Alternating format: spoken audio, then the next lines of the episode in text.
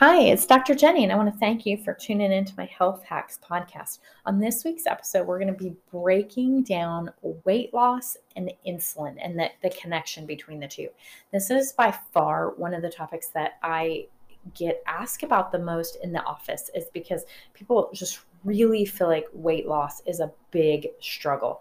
And in many cases, they feel like they're doing all of the right things and or, or they haven't changed anything and suddenly they're winding up you know 10 20 30 pounds heavier than they were and nothing has changed and that doesn't make sense to them so let me just break this down a little for you why this is so important and and what's going on so the first thing that you need to know is that insulin has a nickname of the fat storage hormone.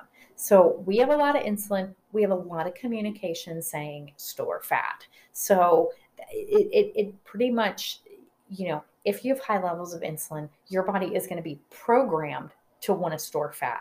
Let's talk about why that happens.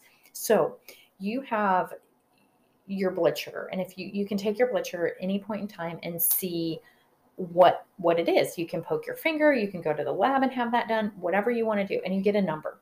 And it's usually somewhere between 70 and 200 um, and ideally we, we want that blood sugar to live between 85 and 110 no matter what you're doing. Are you sleeping? Are you eating? Have you just eaten? Have you not eaten for five hours whatever it is, that that should be pretty consistent level there.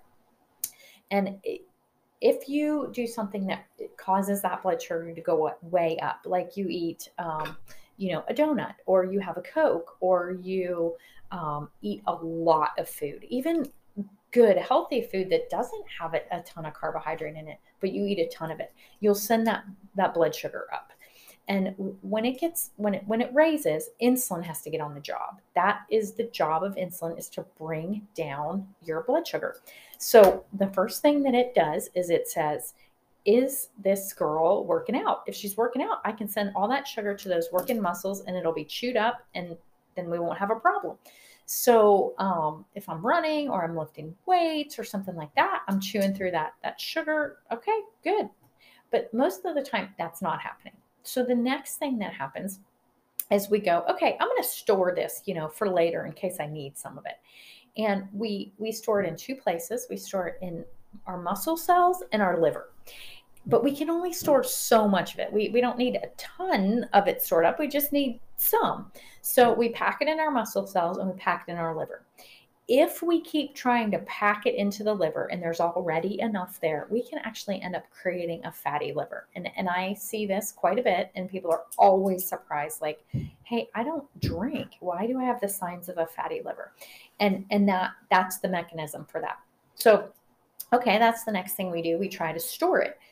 But you know, like I said, you only need so much. Then if we still have leftovers, then we have to do something with it. We convert it to a triglyceride.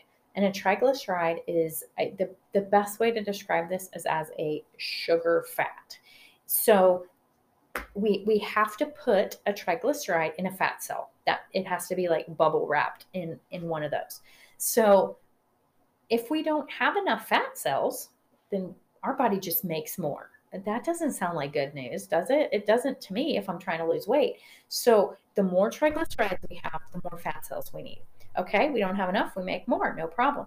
Uh, the problem is those never go away. Even if we come back and we lose this weight later, we shrink the fat cells, but they never go away. So that that's why that explains why it's easier to regain weight. Like if say you lost it and it's easier to put it on the second time or the third time or the 10th time or whatever.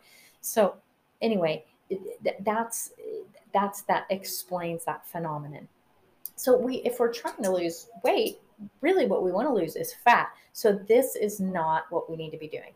So okay, how, how do you know if this is happening to you?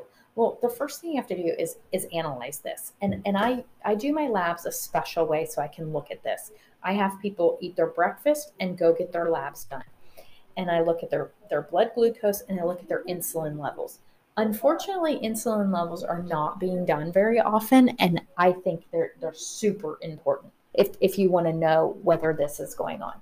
So we, we look at those things and we map it out. We see how much insulin is it taking your body to get to keep your blood sugar in range. If that number goes way up, then we know, hey, your insulin is having to work really hard. It's not very sensitive anymore, which from that we can probably conclude that you're you're doing a lot of things to cause blood sugar spikes and so your insulin has to respond and it does this over and over again and it becomes less sensitive there are other hormones that play into this equation too like as you lose estrogen during perimenopause and menopause you end up um, your insulin ends up becoming less sensitive. So there's there's age and hormone related considerations, there's diet considerations, there's all kinds of different things that can happen. But the moral of the story is if that insulin goes really high, then it, it's really hard to um, to lose weight because you're sending the message to your body, hey, store fat. So we look at that and we unpack that. But that and that, and that's a just a, a quick and oversimplified explanation of what's happening, but I wanted to bring this to you because I see people that are really struggling and they don't understand why. So it, it's like you're expecting to lose weight, but your body is telling you know your brain is communicating with your body hey store fat. So you're kind of self-defeating there and and i i feel like that is a big huge piece of of why people struggle to to lose weight and there's things we can do depending on where they are in the how, how bad is this problem where they are in this process and then um, we we figure out how to how to solve the problem together.